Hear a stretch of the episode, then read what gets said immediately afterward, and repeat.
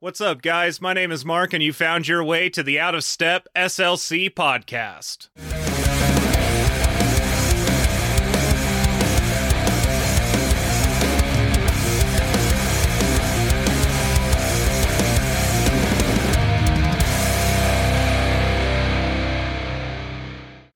Now, we all know Utah is a weird fucking place to live, and there's some good reasons for that. Like, at a graduation ceremony at SUU, that's Southern Utah University, somebody thought it was a good idea to allow a high ranking member of the LDS cult, Dr. Jeff Holland, to be the keynote speaker. Now, the problem with this, other than how religion and education, in my opinion, don't mix very well is that this old prick has been very vocal about, quote, protecting traditional family values, which led a lot of the LGBTQ plus community there feel pretty understandably targeted. The campus has since been divided, and a petition has been started to try and prevent it from happening again next year. Our ever so classy neighbors to the west, I'm looking at you, Tooele, had an incident where a two year old boy had been accidentally shot by a man who is not supposed to have guns. Turns out this dude is a convicted felon and had five guns in his house, a bunch of weed, mushrooms, and this white powder they described as like nondescript or unknown. Eh, it's probably like coke or fentanyl or something, along with a pill press. And the thing that like pisses me off about this story is it's it this is just another asshole who puts other felons who have worked their asses off to turn their lives around in a really bad light. And the boy is okay, by the way. He underwent surgery. He's he's back home. And some good news for a change. The Great Salt Lake has risen over two feet. All this fucking snow and rain that has been such a pain in the ass to drive through has actually really been paying off. Uh, we still have a really long ways to go, but since the runoff hasn't really officially started yet, I mean, this is good. Things are actually looking up for a change. Now, with that said, what I actually love about living here is the counterculture and the music scenes that I call home. I really think we have one of the hardest scenes in the nation due to the overwhelming need to resist the right wing religious culture that not only surrounds us, but stifles us as well. All right, guys, welcome back to the next installment of the uh, St. Patty's Day slash Celtic Punk Month series. Today, I'm going to talk about a band that I discovered on TV of all places way the hell back in 2006 the Dropkick Murphys. Now, I knew that Dropkick have been around for a really long time, but I didn't realize just how much info I was going to end up having to pack into this. So this is going to be a twofer. Now, way back in the Stone Age, 2006, there was this wonderful package you could get if you had cable called on demand. I mean, it had all kinds of shit from like animation to music videos to the good old fashioned trashy American reality TV shows. Uh, it just so happened that my grandparents had this package, and when my siblings and I would go and stay with my old man for the weekend, I would spend literal hours watching music videos from various genres. Now, this is where I discovered Dropkick. And I believe it was the music video for Walk Away, which really struck home at the time since the family was going through a divorce. Um, but their sound and aggression intri- intrigued me. And so I went down the rabbit hole. Now, obviously, they are way more punk focused over Flogging Molly, at least early on in their career. Like, you could make a solid argument about those being hardcore punk. And when you listen to them, you'll see what I'm talking about. Dropkick they themselves were actually really, really surprised at how influenced they were by traditional Irish music when they listened to their first song, Barroom Hero. Now, as Ken Casey says, quote, it dawned on us that Irish music was a bigger influence on all of us than we'd realize. Growing up in Boston, every time you went to a wedding or a wake or your grandparents' house, you heard that music. I went through a phase of just hating it because that's what my folks listened to. Close quote. They've consistently said over the years that they want to be the ACDC of Celtic punk rock. And save for their most recent couple of albums, I'd say they've accomplished that. Which I mean, fuck, guys, they've they've released eleven. Now, damn near everybody knows of them, whether that's been through the various media that their music has been in, like um, their song "Shipping Up to Boston" was featured on the movie The Departed, Great film, by the way. I highly recommend you go watch it if you haven't already. Um, the Simpsons episode, The Departed, and their take on a classic Red Sox song, Tessie, was in a 2005 MLB video game soundtrack, just to name a couple. Or just a quick search on the internet for Celtic punk music, even, and they're boom, right there. Now, I do want to touch on a few things that they've done and continue to support that I find admirable, um, and it's made me a much bigger fan of their music and who they are as actual people. Um, and I'll get, I want to talk about this before I dig into the albums. Now, Dropkick are major supporters of workers' unions and the working class. All the shirts sold by them are 100% union made in the US to support US laborers. And I love this because much of the United States pushes this anti union agenda. And the only reason they do that is so that they can continue to exploit the working class so that the fat cats can buy more luxury cars, homes, and attend those really cringy fucking cocktail parties while the actual workers that are allowing them to be there risk their minds and bodies every day to barely make ends meet. Uh, one of their music videos, uh, Tomorrow's Industry, helped support the United Healthcare Workers East in their struggle for free and fair union elections and just, just have their voices heard. They've also been heavily involved in charity work. Uh, they founded the Claddagh uh, Fund. I probably butchered that, but whatever, uh, which works with community based organizations that focuses on vets, uh, children, and substance recovery programs, not just here in the US, but all over the fucking world. Um, hell, in the aftermath of the Boston Marathon bombing, they raised over $100,000 to help the victims of that horrific time by selling a For Boston t shirt where 100% of the money went to the victims. And fuck, $65,000 of that was raised in the first 15 hours. Like, it's insane. Uh, they received the Robert F. Kennedy Children's Action Corps, um, embracing the Legacy Award for years and years of charity work. Um, they received this re- award back in uh, 2016.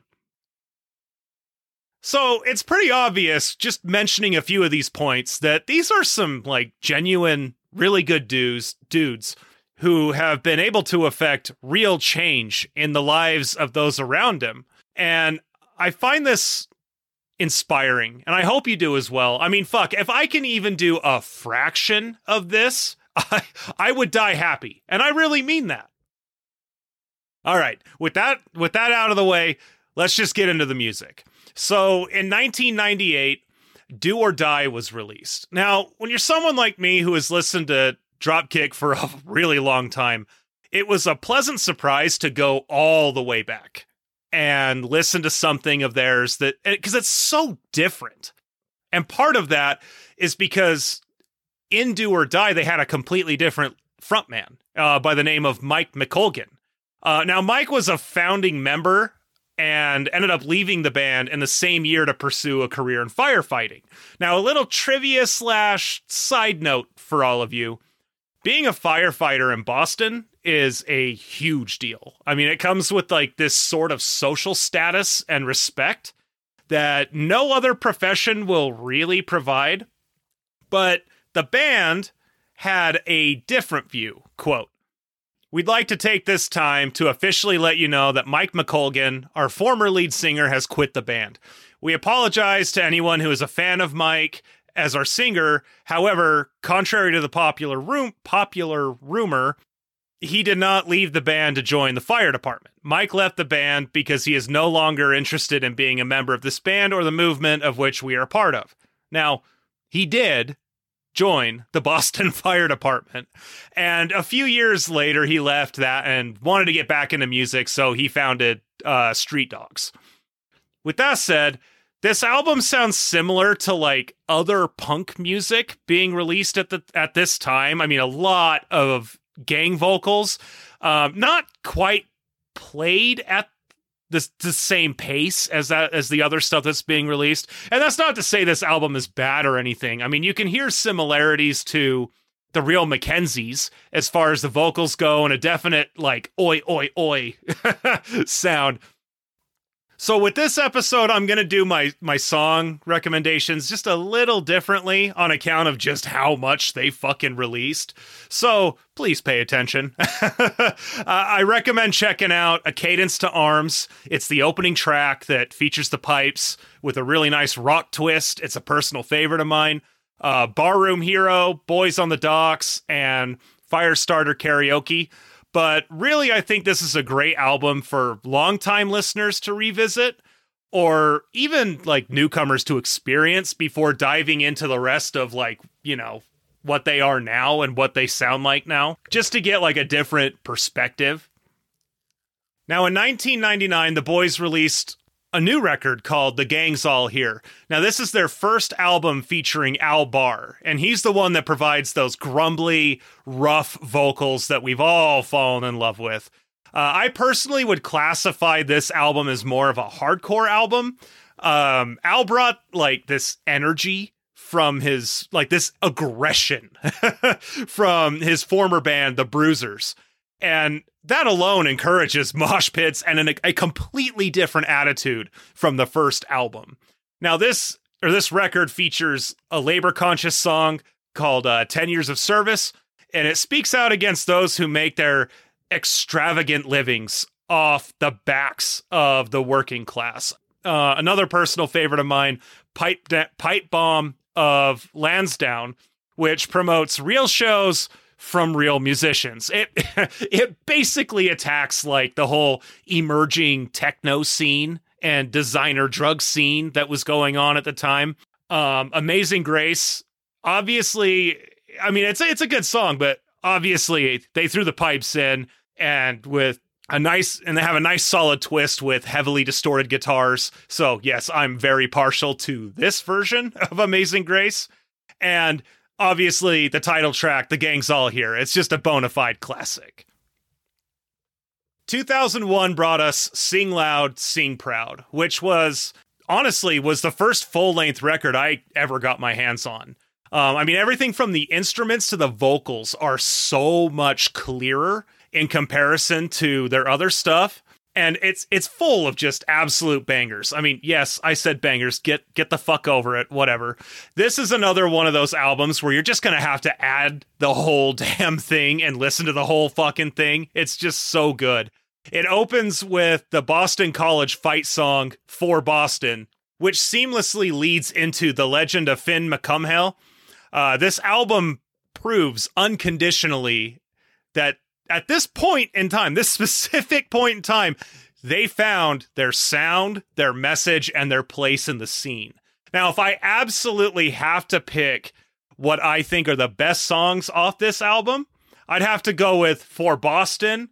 Uh, obviously, The Rocky Road to Dublin. Everybody loves that song. Uh, the Gauntlet, Caps and Bottles, and of course, of course, you can't leave this one out.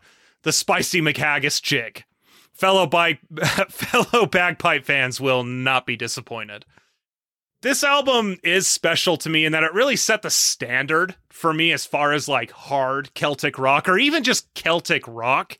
And you really you really need to listen to the whole thing. But if you're more of like an add to my playlist kind of person, these songs won't leave you wanting. I can promise you that. A couple more years go by, and in 2003, they released Blackout.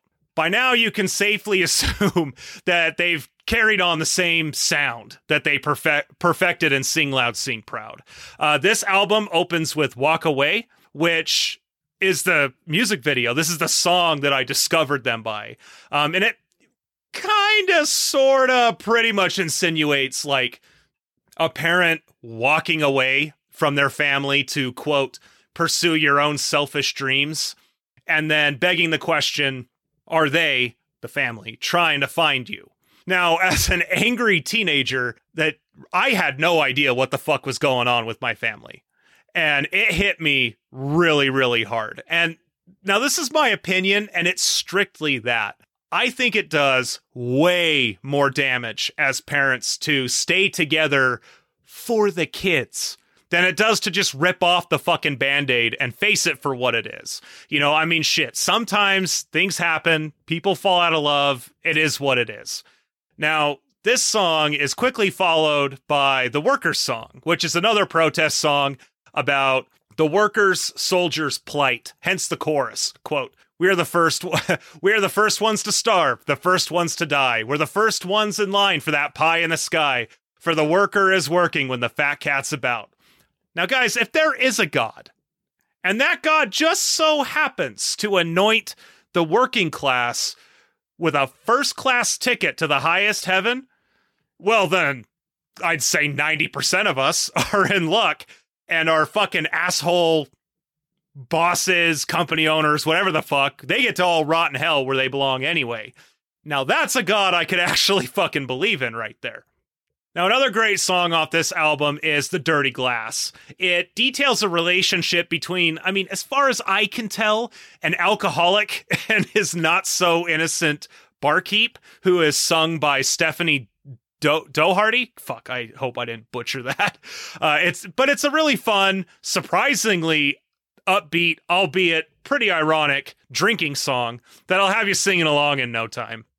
And it just may remind you of some past relationships, but you know, I, I don't know nothing.